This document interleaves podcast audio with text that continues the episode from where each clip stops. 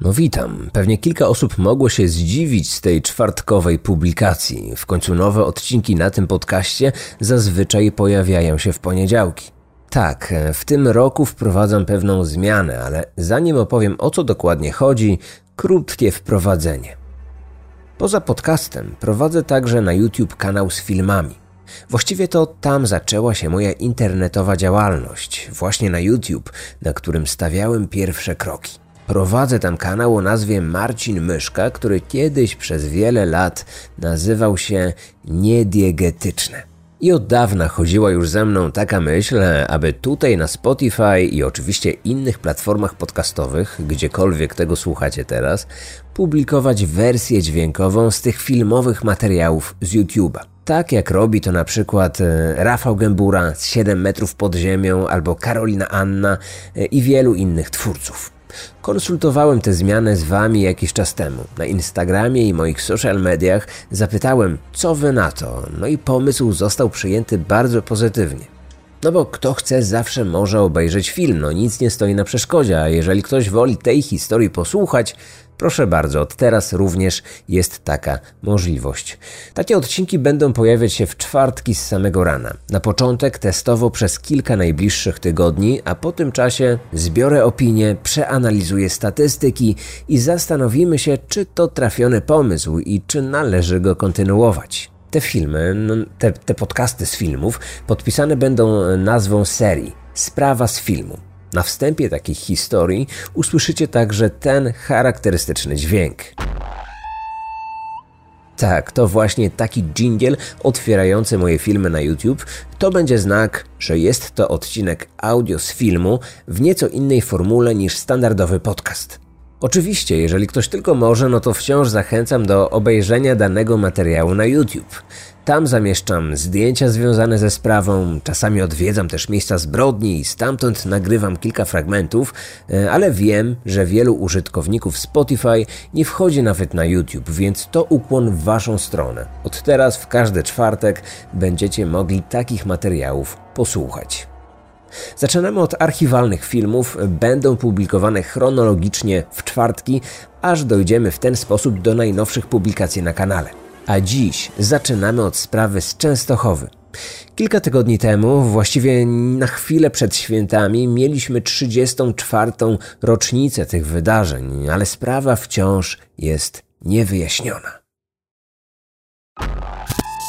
Otwieramy akta kolejnej niewyjaśnionej sprawy. Dziś przenosimy się do Częstochowy, gdzie ponad 30 lat temu została zabita znana i ceniona lekarka Krystyna Miłochmalec.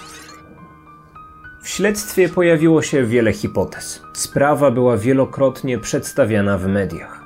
Według ówczesnych ustaleń powodem zbrodni był rabunek.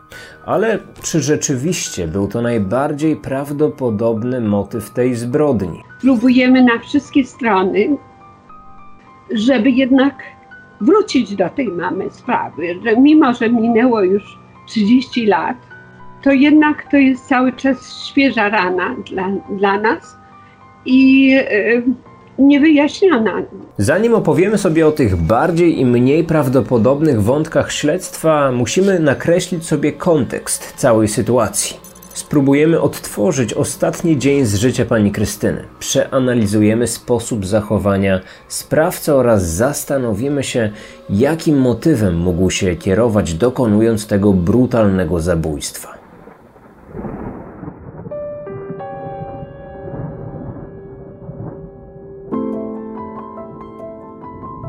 Mama była lekarzem y, niezwykle pomagającym ludziom ja y, mówiłam, mamo, przecież nie mamy tyle pieniędzy, dlaczego ty, a tak, y, no, inni lekarze, zobacz, bogaci są, mają wille, mają samochody, my nie mamy nic. No, nam najważniejsze, żebyśmy y, byli zdrowi, cali, mieli dach nad głową, żebyście się uczyły.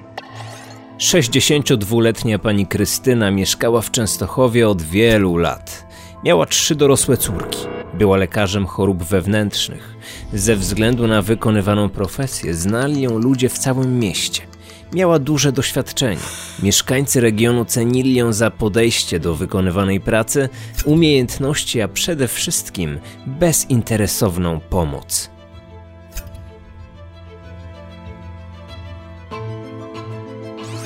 Leczyła nauczycieli, leczyła no, wszystkich ludzi, którym można było pomóc, to pomagała.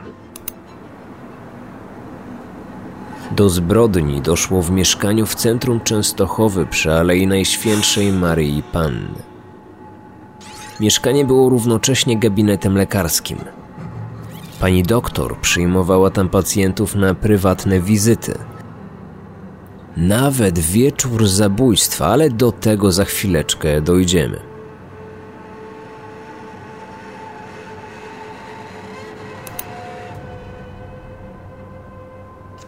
Ten nieszczęśliwy dzień przypada na 21 grudnia 1987 roku, czyli trzy dni przed Wigilią.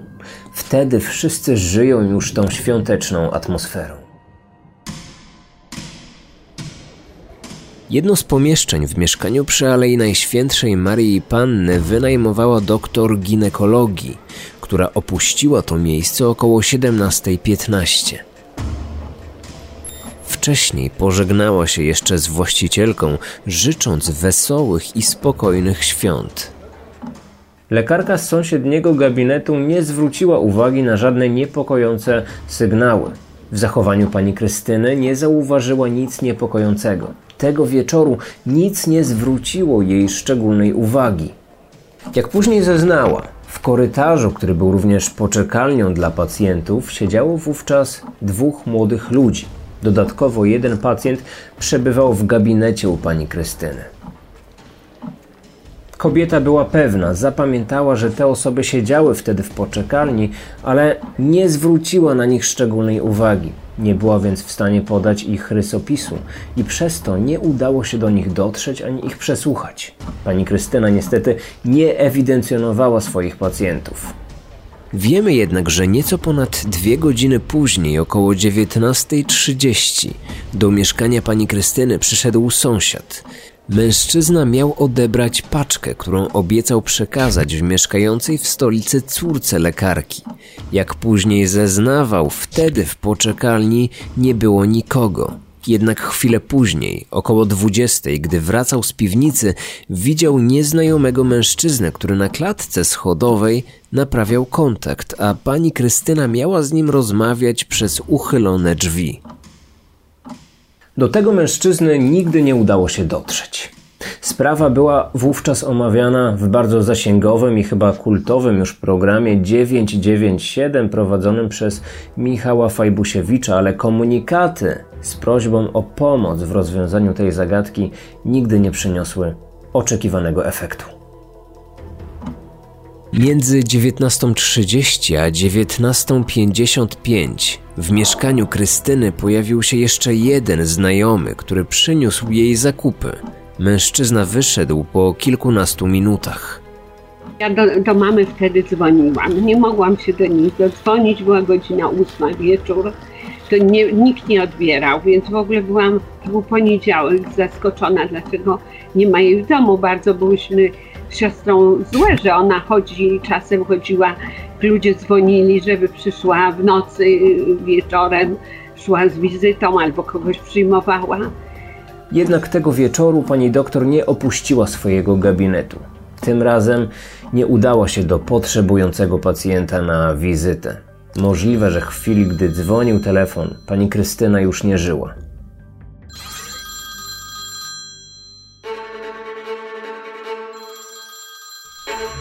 Sprawdzono, czy lekarka mogła nie słyszeć dzwoniącego telefonu. Przeprowadzono eksperyment na trzech zainstalowanych w mieszkaniu aparatach. Ustalono jednak, że kobieta na pewno usłyszałaby dzwoniący telefon.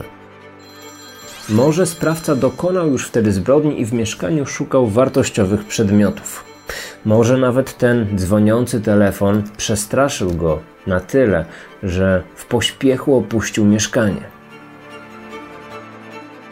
Znajomi zamordowanej zgodnie stwierdzili, że Krystyna była ostrożna, jeżeli chodzi o wpuszczanie nieznajomych osób do własnego mieszkania. Zanim otworzyła drzwi, upewniała się, kto za nimi stoi. Spoglądała przez wizjer. Gdy nie była pewna, dopytywała. Drzwi w mieszkaniu zawsze były zamknięte. Zeznania świadków dotyczące ostatnich godzin życia lekarki różniły się i te podawane godziny, podawany czas nakładał się na siebie często, ale chyba jako pewnik możemy przyjąć, że do zbrodni doszło między godziną 19.40 a 20.30 21 grudnia 1987 roku. Kolejnego dnia ciało nieżyjącej lekarki odnalazła znajoma pielęgniarka, która od kilku dni przychodziła do mieszkania pani doktor, aby robić jej zastrzyki. Jednak 22 grudnia właścicielka nie otworzyła drzwi. Pielęgniarka nacisnęła na klamkę. Drzwi były otwarte. Weszła do środka. Z pokoju dobiegał głos grającego radia. Poszła w tym kierunku. W gabinecie lekarskim odkryła leżące na podłodze zwłoki. Nie było wątpliwości, że sprawca przyszedł do mieszkania, aby zabić. Zadawał ciosy w głowę. Łącznie po obu stronach jedenaście silnych uderzeń, z których każde mogło być śmiertelne. Zmiażdżona lewa małżowina uszna, złamanie kości czaszki, stłuczenie mózgu, krwiak podpajęczynówkowy. Zabójca był niezwykle brutalny. Na uwagę zasługuje jeszcze jeden ważny i intrygujący element. Ciosy zostały zadane, gdy kobieta była już w pozycji leżącej. Nie znaleziono śladów, które mogłyby wskazywać, aby się broniła. W jakich okolicznościach zatem Krystyna Miłoch-Malec znalazła się na podłodze? Z raportu sekcyjnego możemy wnioskować, że nie została ogłuszona z zaskoczenia. Czy sprawca odurzył kobietę jakimś środkiem farmakologicznym i przystąpił do ataku dopiero, gdy ofiara była już nieprzytomna i leżała na podłodze? Specjaliści określili narzędzie zbrodni jako tempokrawędzisty przedmiot. Mógł to być więc zwykły młotek albo obuch siekiery. Tego przedmiotu, czyli narzędzia zbrodni, w mieszkaniu nie udało się znaleźć. Sprawca musiał wziąć więc go ze sobą. Aby uzmysłowić sobie miejsce ataku, spójrzmy na rozkład pomieszczeń w mieszkaniu. Powiedział mi ten milicjant, że e, ta osoba, która przyszła, e, to poszła tylko do łazienki i wydawało się, że ona tam umyła narzędzie zbrodni w tej łazience. To musiała, musiała przejść przez kuchnię i e, po drugiej, bo to było w amfiladzie mieszkanie, więc mamy gabinet, był podzielony z kuchnią i to była ogromna kuchnia, do której się wchodziło do dużej łazienki. Z tyłu to było ostatnie, ostatnie właściwie pomieszczenie e, z, z tej strony. Po drugiej stronie były pokoje i na drugim końcu był mamy pokój sypialny tej, tej amfilady, tej, tego mieszkania.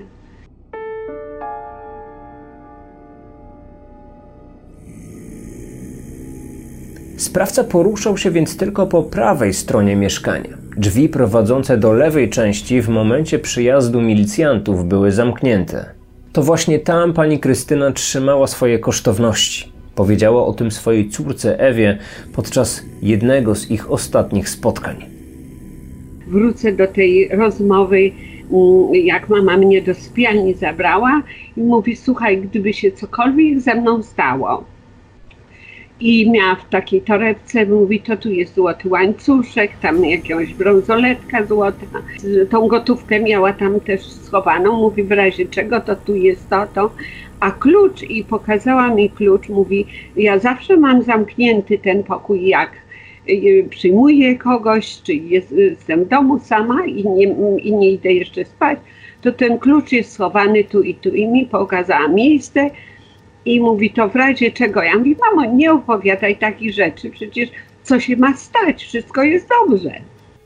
Czy pani Krystyna przeczuwała zatem zbliżające się nieszczęście? A może była to tylko ostrożność z jej strony? To jedno z wielu pytań, które wciąż pozostaje bez odpowiedzi. Wiemy jednak, że kosztowności, o których przed chwilą wspominała córka Ewa, pozostały nietknięte. Sprawca nie próbował nawet wejść do zamkniętego pomieszczenia. Na drzwiach pokoju nie znaleziono śladów włamania. Z torebki nie zginęły żadne przedmioty. W pozostałych pokojach nie było widać śladów plądrowania. Jednak sprawca zabrał ze sobą kilka wartościowych przedmiotów. Przecież to na tej podstawie milicjanci stwierdzili właśnie, że motywem zbrodni była kradzież. Prawdopodobnie zginęła biżuteria. Osoby, które widziały się z lekarką poprzedniego dnia, nie pamiętały, czy wówczas miała na palcach pierścionki. Zazwyczaj jednak tak właśnie było, a w chwili ujawnienia zwłok kobieta nie miała na sobie biżuterii. Założono więc, że sprawca ściągnął z ciała biżuterię i z pomocą rodziny udało się ustalić wygląd prawdopodobnie skradzionych przedmiotów. Zaledwie cztery dni po zabójstwie milicjanci docierają do podejrzanych. Jeden z mieszkających w pobliżu miejsca zbrodni mężczyzn wskazał jako zabójcę swojego wujka. Był to mężczyzna, który pojawiał się już w tym odcinku. Chodzi o osobę, która odbierała od pani Krystyny paczkę. Miał przyjść do mieszkania pod pretekstem wypisania recepty. Gdy wszedł do środka, zabił i zabrał pierścionki. We wszystkim miał mu pomagać młodszy krewniak, który obciążył go zeznaniami. Później jednak odwołał te słowa, tłumacząc, że do przedstawienia tej wersji zdarzeń zmusili go milicjanci. Ostatecznie tych dwóch mężczyzn zostało wykluczonych z kręgu podejrzanych. Milicja prowadziła więc czynności, które miały doprowadzić do rozwiązania zagadki, ale według rodziny zamordowanej w śledztwie popełniono szereg błędów i zaniedbań. I przede wszystkim tłum ludzi wszedł po morderstwie do mieszkania. Osądzano sąsiadów o to morderstwo. Y, osądzano ją, że ona jakieś y, robiła, nie wiem, machinacje ze swoimi lekarstwami, że od ludzi brała pieniądze, że za usługi oni no jakieś paranoidalne historie. Tak. Starali się ją oczernić, starali się ją pokazać w świetle bardzo złym, że w ogóle tak jakbyś była milionerką, nie wiem, że jakby właśnie to morderstwo było na tle rabunkowym. Sprawdzano różne wątki i tropy. Śledczy brali pod uwagę dziewięć najbardziej prawdopodobnych hipotez. Większość z nich przemawiała za tym, że był to napad rabunkowy. Taką wersję zdarzeń przedstawiała również inscenizacja w jednym z odcinków magazynu kryminalnego 997, który w styczniu zeszłego roku pojawił się na antenie TVP. Wiemy, że pani doktor chciała kupić znaczną ilość obcej waluty. Chodzi o dolary.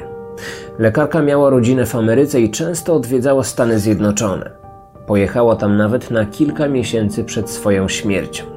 Jedna z hipotez mówi o tym, że tego feralnego dnia w gabinecie umówiła się na spotkanie z tak zwanym cinkciarzem, czyli kimś, kto sprzedawał nielegalnie walutę. Być może ten cinkciarz zauważył, że kobieta jest w mieszkaniu sama i ma przy sobie wiele pieniędzy. Postanowił zabić. To jedna z wersji, którą przyjęli śledczy i według tej hipotezy to właśnie cinkciarz miał być sprawcą zbrodni. Kilka tygodni przed zabójstwem lekarka otrzymała znaczną kwotę pieniędzy za sprzedaż rodzinnej nieruchomości. Część z tej kwoty miała być przeznaczona właśnie na zakup dolarów i tej gotówki w mieszkaniu ani na bankowym koncie nie odnaleziono. Może to być więc przesłanka za tym, że zbrodnia rzeczywiście miała związek z zakupem dolarów. Jednak czy sprawca działający w takich okolicznościach, działający z pobudek finansowych, działałby w tak brutalny sposób? Czy zadałby tak liczne śmiertelne obrażenia? Nie wydaje mi się, żeby ta jedna osoba, którą musiała mama znać, no bo otworzyła drzwi wieczorem o ósmej, i ta jedna osoba, nie wydaje mi się, że to I to y, jeszcze morderstwo tak straszną musiało być nienawiścią, bo te razy były 11 ciosów. Y, po sekcji powiedział y, lekarz, że po pierwszym ciosie już właściwie nie żyła i leżała na podłodze i on dalej walił w jej głowę. Z taką złością i nienawiścią miał przyjść rabować, bo prawdopodobnie wystarczył mu jeden cios, ogłuszyć mamę, zabrać co by chciał i, i wyjść, a nie w ten sposób się zachowywać. Więc zachowanie tego człowieka, który i, i mordu, jaki został dokonany bez bestialski sposób, był to, był to y, daniem nam do zrozumienia, jakby to była jakaś zemsta za coś. Zemsta. No właśnie, ale jaka zemsta? Czym miałaby sobie zawinić spokojna i ceniona w całym mieście lekarka? Osoba, która była znana ze swojej bezinteresownej pomocy. Osoba, na pogrzeb której przyszły tłumy. Tutaj dochodzimy do najważniejszego wątku tej historii. Najważniejszego, ale również najbardziej tajemniczego. To hipoteza, która została odrzucona przez śledczych, ale według rodziny jest to najbardziej prawdopodobny motyw zbrodni. Pani Krystyna działała na rzecz Solidarności, ale w aktach sprawy trudno doszukać się informacji na ten temat. Co więcej, jej zięciem był wybitny artysta Jan Sawka, który znany był ze swoich opozycyjnych działań.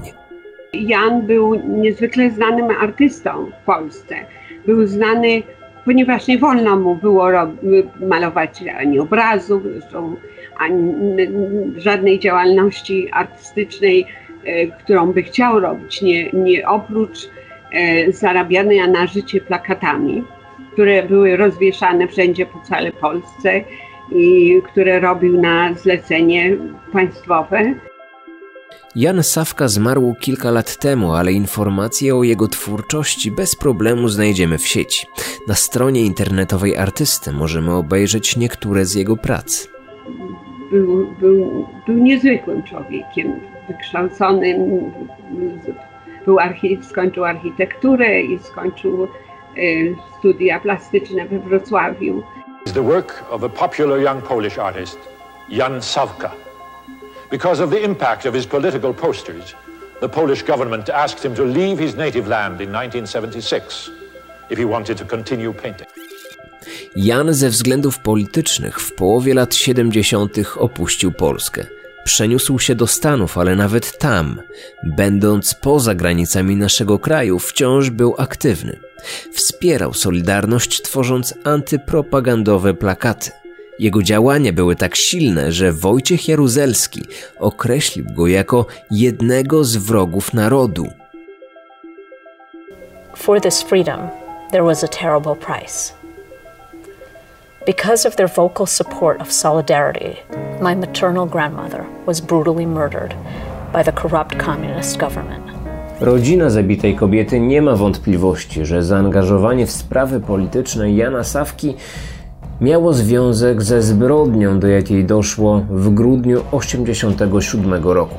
Ściślej mówiąc, śmierć lekarki miała być zemstą ze strony służby bezpieczeństwa za walkę zięcia z komunizmem. Krystyna Miłochmalec przyjmowała pacjentów w mieszkaniu zaledwie przez kilka godzin w tygodniu. Pracowała na pełnym etacie w przychodni przy ulicy Piotrkowskiej, której była kierownikiem. Leczyła także w szkołach. Wizyty domowe były wliczane w poczet obowiązków związanych z pracą na rzecz przychodni. Miało to również związek z brakiem konieczności ewidencjonowania pacjentów podczas wizyt domowych. Przed śmiercią opowiadała, że w przychodni była inwigilowana przez komunistyczne służby. Ludzie składali na nią donosy, z których lekarka musiała się dokładnie tłumaczyć. Ktoś chciał jej zaszkodzić, ktoś miał ją na oku. W połowie zeszłego roku opublikowałem na kanale materiał o innej niewyjaśnionej zbrodni. Chodziło o zabójstwo warszawskiej tłumaczki Małgorzaty Targowskiej-Grabińskiej. Ten materiał, podobnie jak odcinek mówiący o sprawie z Częstochowy, również powstał przy współpracy z serwisem Zbrodnie z Archiwum X. Jak pewnie pamiętacie, Tam również pojawiała się hipoteza mówiąca o tym, że śmierć warszawskiej tłumaczki może mieć związek z działaniami służby bezpieczeństwa. Z kolei w podcaście Kryminatorium na Spotify wspominałem o szczególnej i nietypowej dacie zabójstwa. Małgorzata Targowska-Grabińska została zamordowana w dniu komunistycznego święta. A komunistyczni oprawcy, dokonując politycznej zemsty, często wybierali daty w sposób nieprzypadkowy. Próbowali umocnić dokonywanie zbrodni, sprawić, że społeczeństwo odczuwało jeszcze większy strach i dać do zrozumienia, że zabójstwo nie było dziełem przypadku. Okazuje się, że data zabójstwa lekarki, czyli 21 grudnia, również mogła mieć znaczenie dla tej historii. Tak, zwykle jak się zorientowaliśmy, to zwykle ludzie, którzy nie by, byli wygodni e, ówczesnej władzy, ktoś był e, mordowany, gdzie dawano znać rodzinie, żeby lepiej trzymała usta zamknięte i nie wychylała się i przeciwko władzy. Także właśnie to był ten dzień, kiedy Jan z siostrą brali ślub w kościele świętego Jakuba w Częstochowie. Zabójstwo lekarki dokonane w rocznicę ślubu córki oraz wrogiego dla narodu artysty. Czy ta zbieżność mogła być przypadkowa? Rodzina próbowała sprawdzić ten trop w Instytucie Pamięci Narodowej, ale jak dotąd nie znaleziono żadnych dokumentów, żadnych informacji, które mogłyby potwierdzać udział służb bezpieczeństwa w zabójstwie. Zemsta SB to tylko jedna z hipotez, która jak dotąd nie została potwierdzona. Oczywiście przebieg zdarzeń mógł być zupełnie inny. Co by nie mówić, w związku z wykonywanym zawodem pani Krystyna miała kontakt z różnymi osobami, z różnych środowisk. Może ktoś podczas jednej z domowych wizyt zwrócił uwagę na jakieś wartościowe, drogocenne przedmioty i postanowił wrócić w to miejsce w innym czasie. Wtedy dokonano zabójstwa. A może mordercą była przypadkowa osoba, psychopata, który na terenie Częstochowy atakował i zabijał samotne kobiety. Taką wersję również śledczy brali pod uwagę.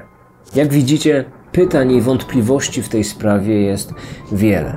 Niestety z każdym rokiem zmniejsza się szansa na to, aby ta zagadka została w końcu rozwiązana, aby winni tej zbrodni trafili za kratki i odpowiedzieli za swój czyn.